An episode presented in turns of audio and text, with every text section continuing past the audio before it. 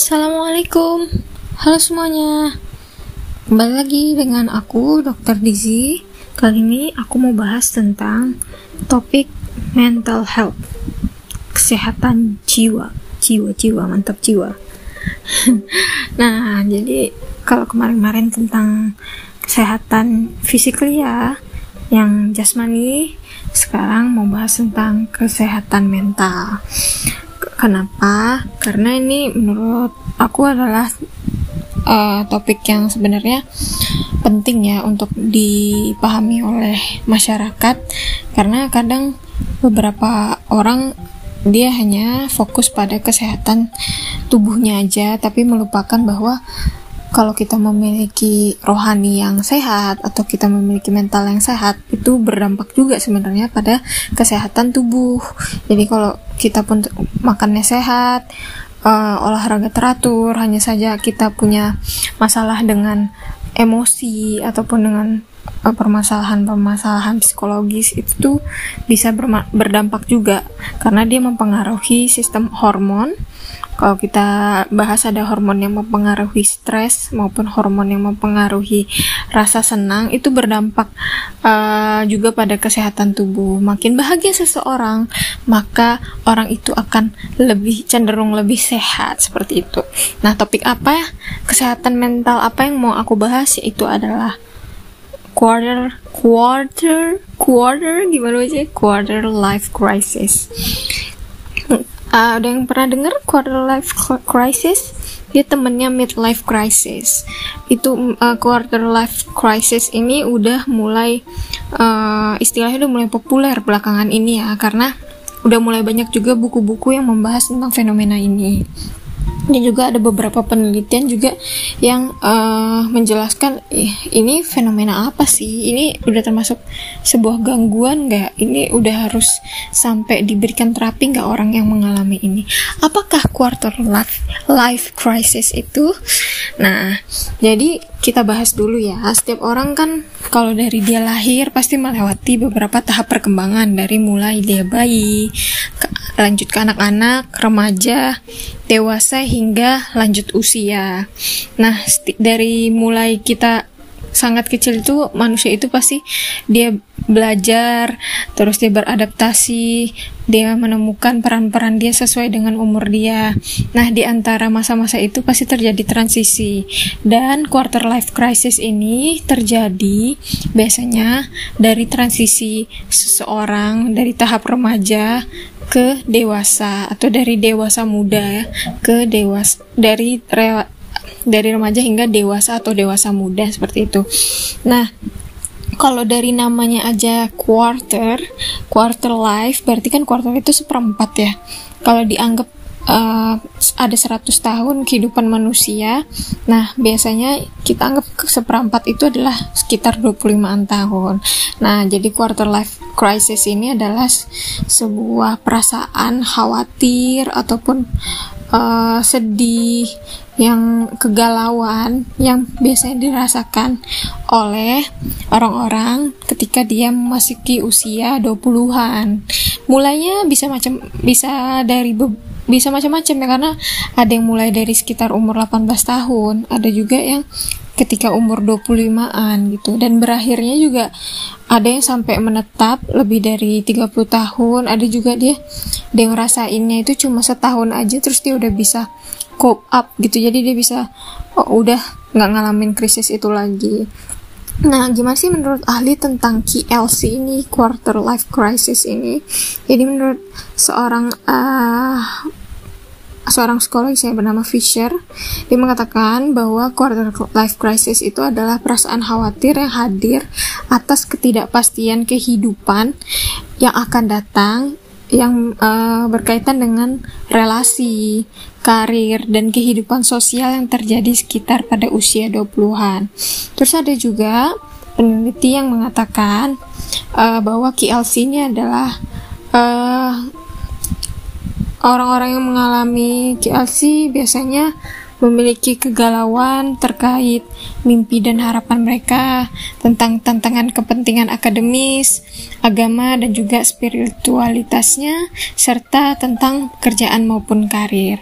Nah, dari definisi para ahli itu, kita bisa ambil esensinya atau poin-poinnya bahwa KLC ini dia tuh berkaitan dengan perasaan galau atau perasaan khawatir.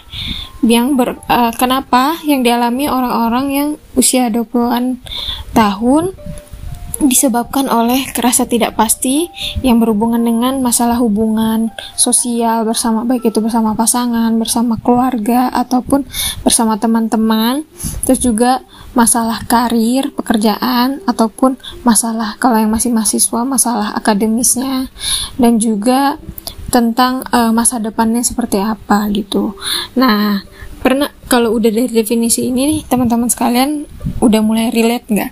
Pernah nggak ngerasa kayak gue udah umur segini nih, tapi kok kayaknya gue belum mencapai apa-apa ya? Padahal dulu gue udah menggambarkan gue kalau udah umur segini misalkan umur 25 tahun gue udah harus punya rumah eh itu terlalu tinggi ya atau 25 tahun gue udah harus kerja dengan posisi misalkan sebagai minimal minimal itu karyawan tetap. Terus gue juga udah mulai nyicil rumah dan gue udah harus bisa punya mobil kayak gitu. Mungkin ada orang-orang yang sebelumnya dia sudah merencanakan secara spesifik umur segini udah harus kayak gini ini targetnya. Tapi ketika dia mencapai umur segitu ternyata uh, hanya sedikit pencapaian yang ia uh, dia dapatkan gitu. Dan itu membuatnya akhirnya kecewa dan juga bingung. Ini gimana nih ke depannya? Kalau gue udah umur segini aja pencapaian gue uh, cuma segini. Gimana ke depannya gue makin tua makin gak bisa ngapa-ngapain? Apakah gue bakalan stay di posisi yang kayak gini yang gak bisa apa-apa yang hopeless kayak gitu? Nah jujur kalau aku sendiri sih gue sempat beberapa kalau misalkan ngeliat ke belakang ya sempat beberapa kali ngalamin masa-masa krisis seperti ini. Kalau nggak salah waktu masalah skrip pas skripsi. Dan juga ya belakangan ini juga baru ngerasain ketika udah punya dua anak.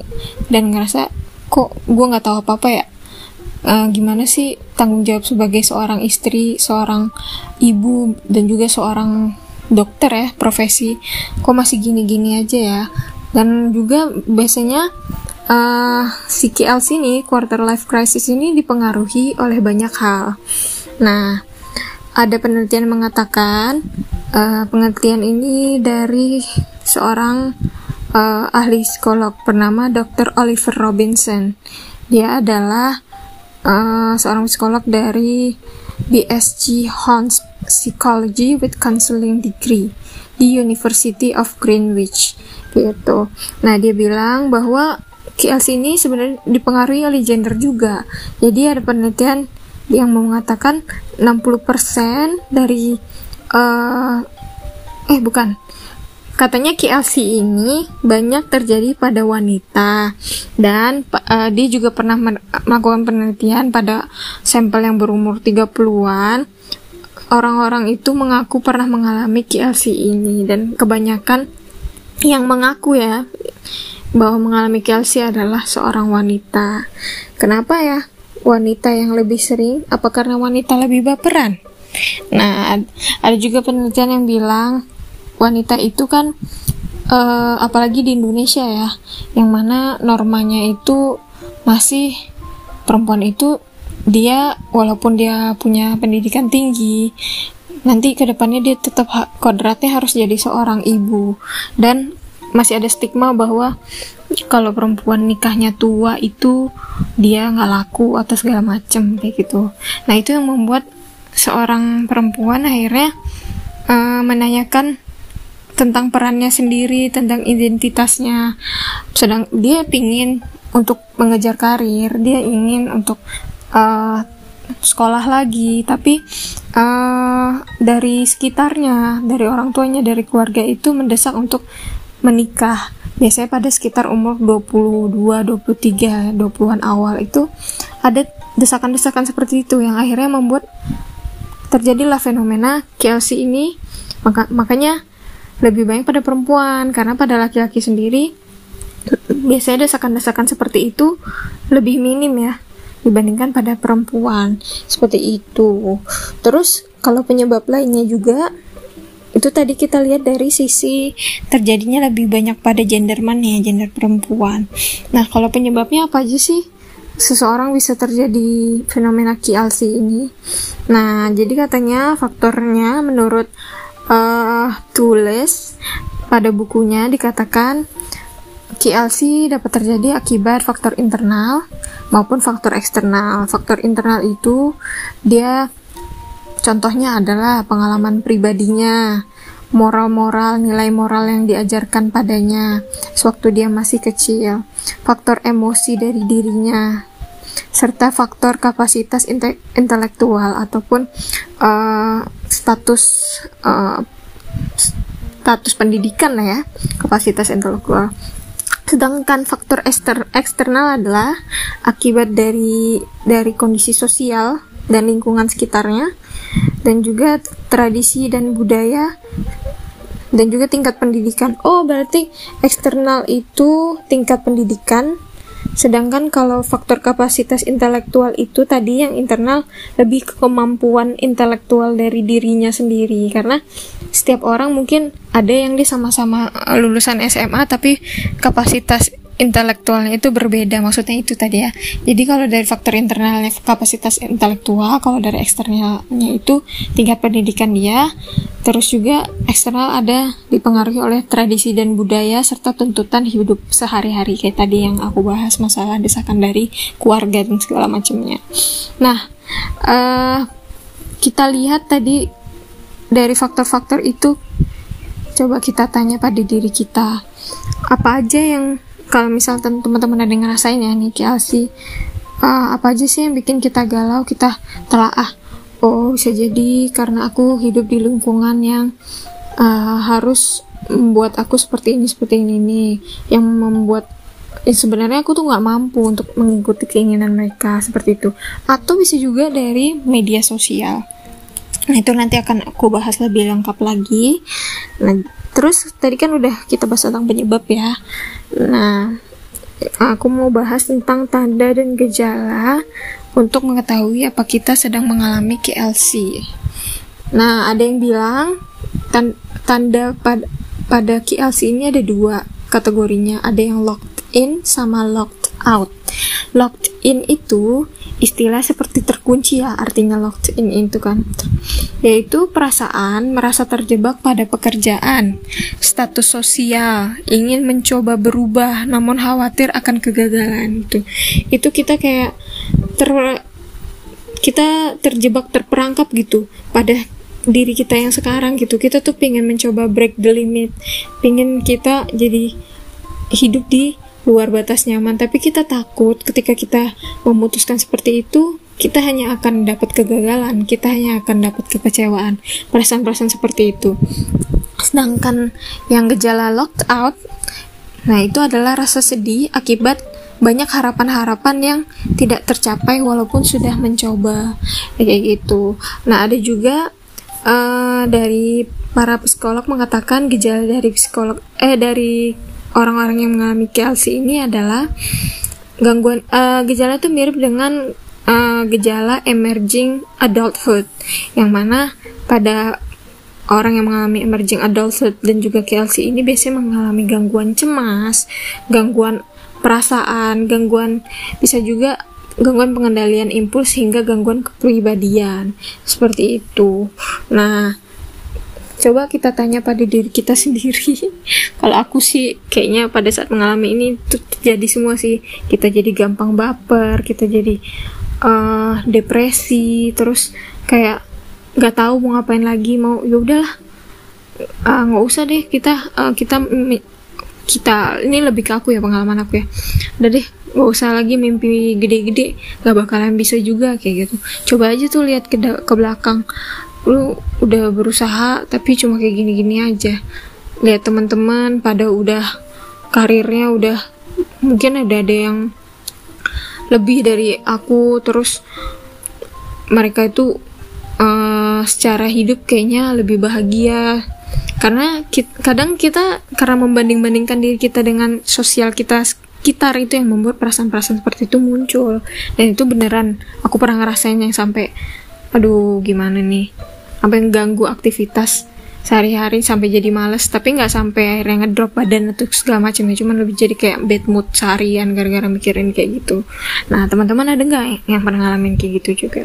Gimana sih cara ngatasin kalau kita udah merasa kayaknya aku lagi ngalamin KLC deh nih lalu ngapain ya? Harus apa ya supaya nggak lama-lama terjebak dalam situasi yang dalam krisis seperti ini? Nah jadi aku juga udah baca dari beberapa penelitian dan juga dari beberapa sumber. Uh, ini adalah tips-tips gimana supaya kita menghadapi quarter life crisis gitu.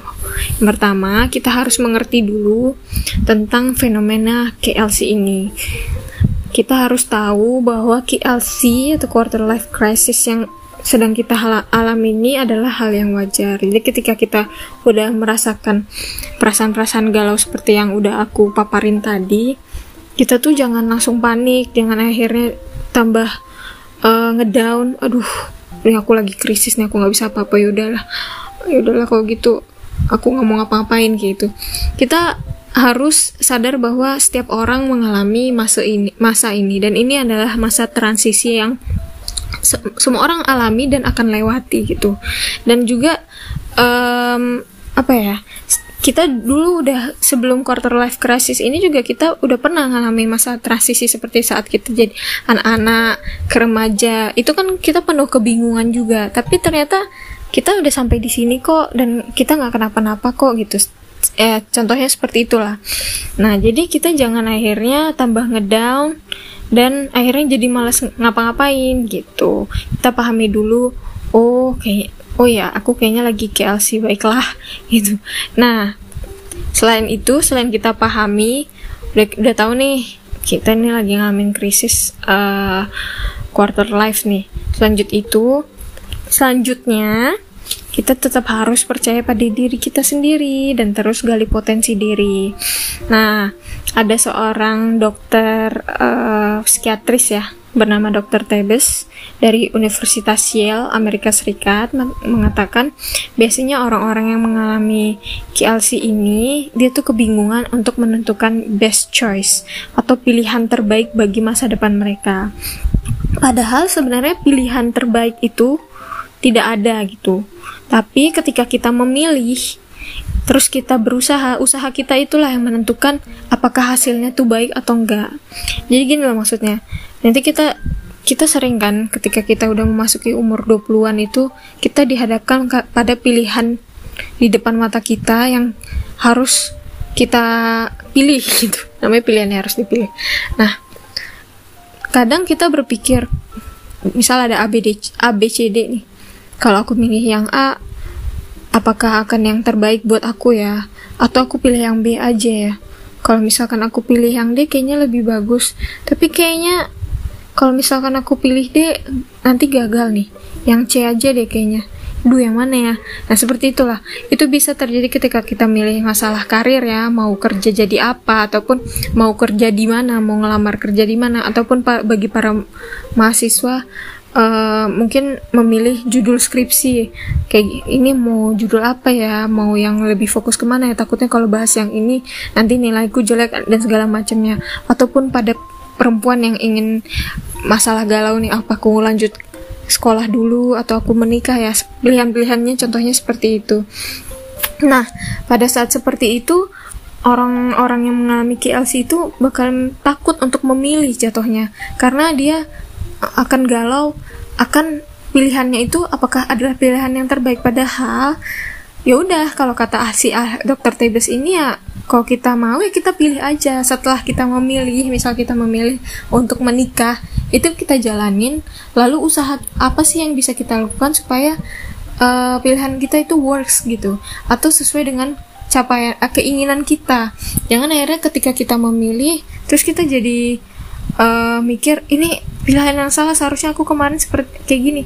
Akhirnya kita berhenti. Kita terus terusan mikirin tentang kesalahan yang kita buat yang di lalu kenapa sih aku memilih jalan ini? Seperti itu. Padahal kita harusnya udah ketika memilih kita harus membuat pilihan kita ini kayak gimana caranya adalah pilihan yang terbaik. Seperti itu.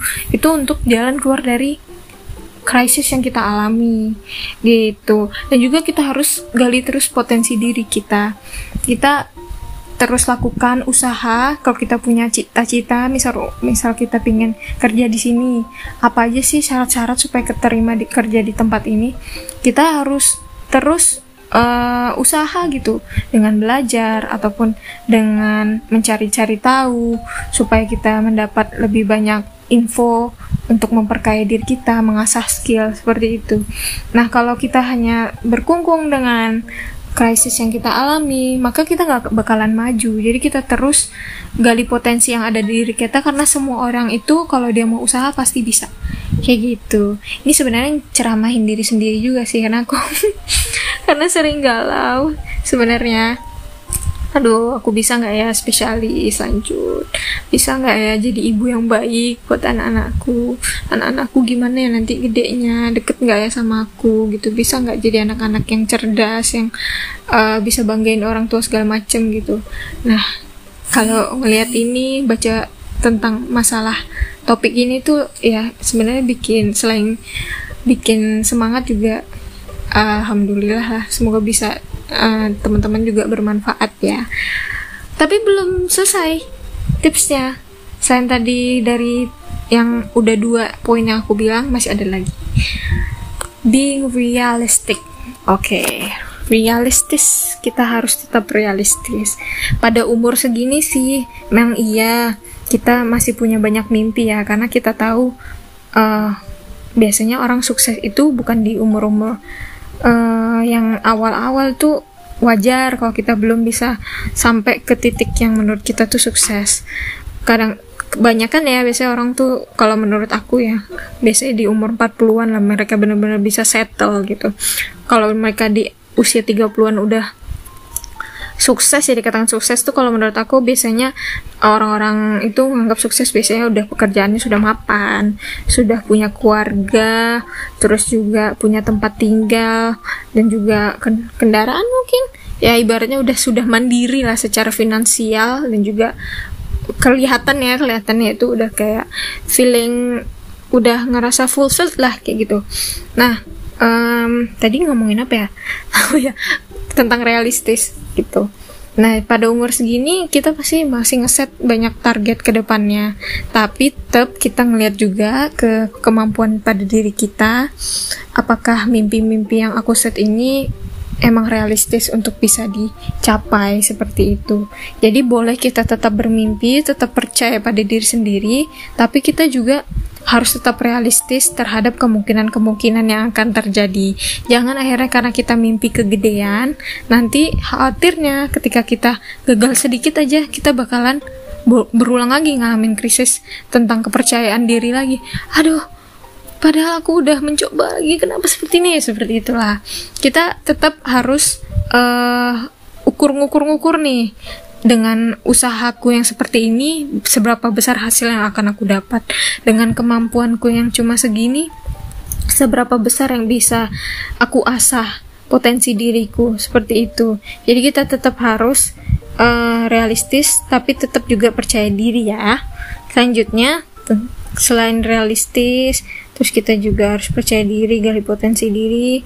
Kita ter harus tetap banyak bersyukur gitu. Jadi kalau misalkan kita tiba-tiba ngerasa galau ngerasa sedih ngerasa merasa nggak berguna.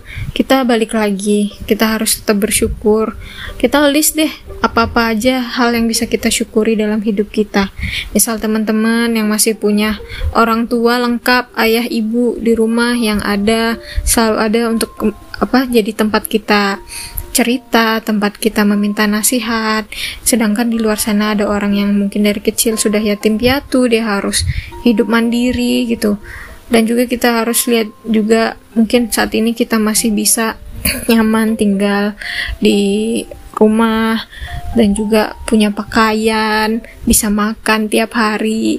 Luar sana ada orang-orang susah nggak bisa makan, benar-benar harus struggle untuk minimal bisa hidup aja gitu. Itu yang udah versi ekstrimnya ya. Kalau lebih biasanya kalau KLC ini masalah karir ya kalau umur 20-an itu bisa jadi udah sarjana ataupun udah minimal udah lulus lah kuliah gitu apa pun itu gelarnya.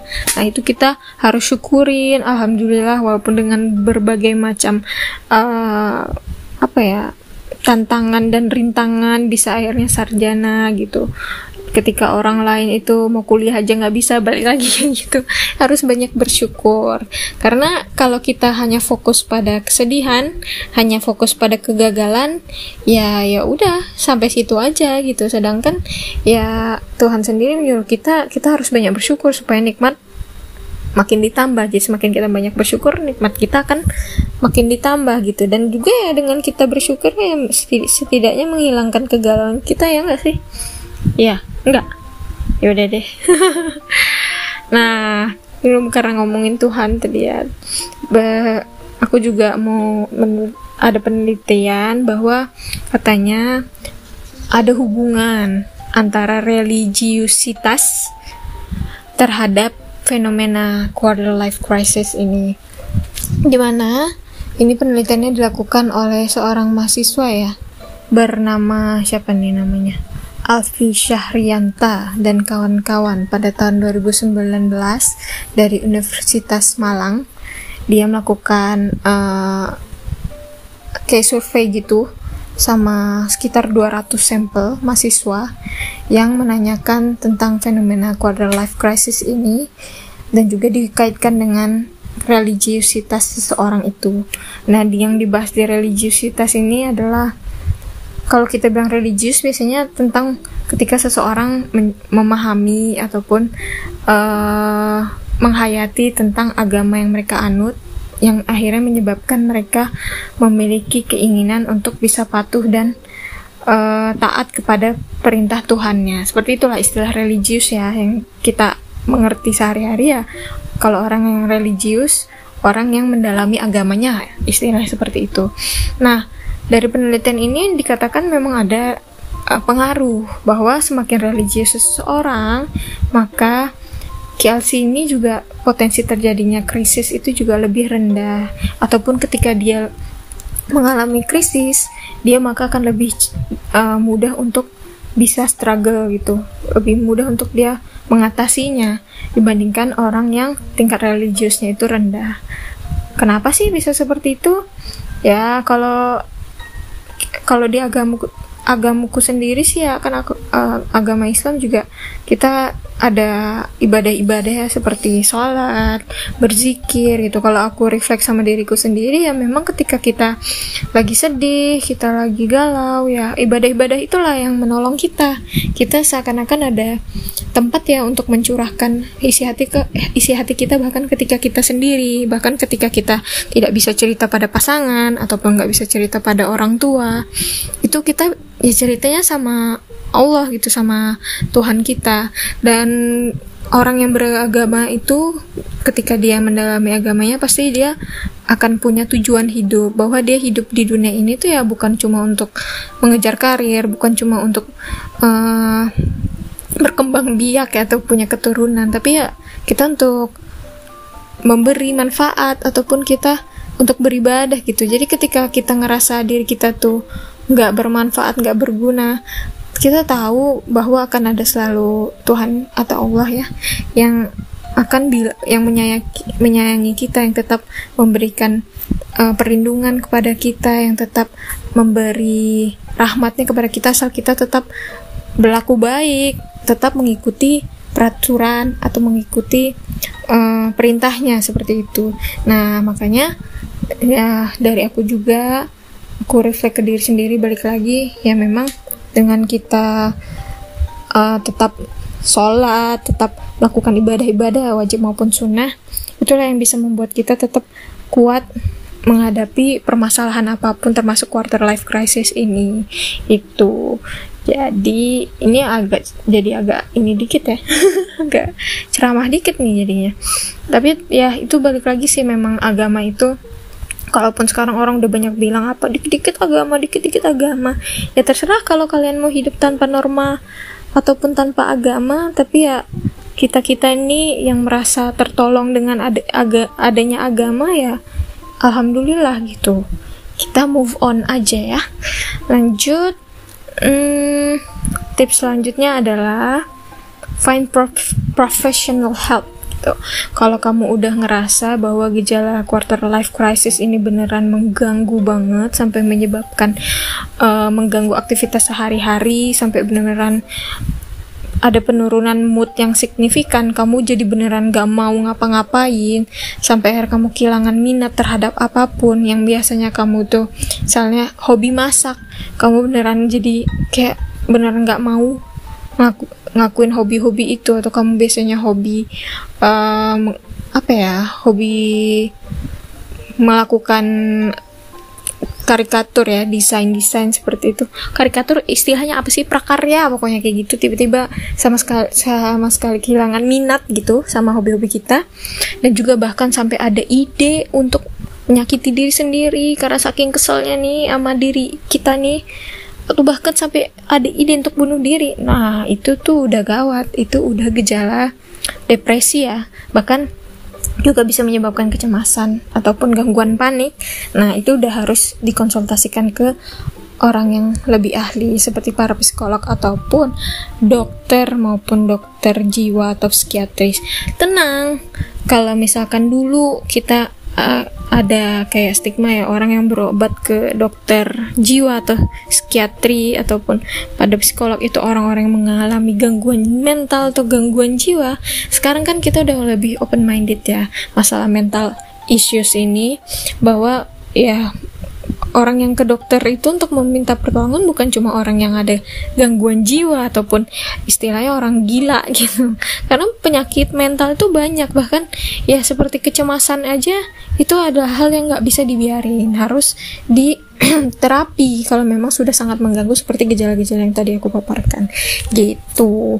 Nah ya mungkin bahasannya udah tadi ya udah sampai tips-tips apa aja untuk menghadapi KLC ini.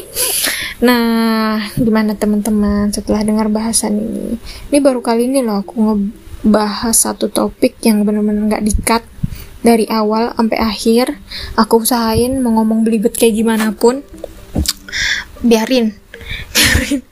Karena memang uh, gimana ya ngomong di podcast ini kadang-kadang pinginnya kita terlihat untuk bagus gitu ya terlihat nggak kayak gimana bukan sempurna ya tapi lebih kayak ah ngomongnya bener deh kayak beneran orang yang mau ngasih edukasi gitu.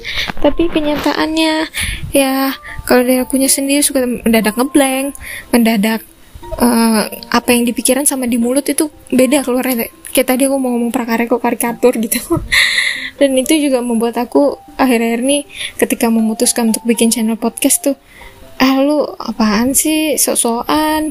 Tuh lihat tuh ngomong aja nggak bener gitu kayak balik lagi ya karena masalah krisis identitas diri ini apakah aku beneran bisa melanjutkan memberi uh, edukasi lewat podcast ini atau ini ya udah buat uh, iseng-iseng aja seperti itu.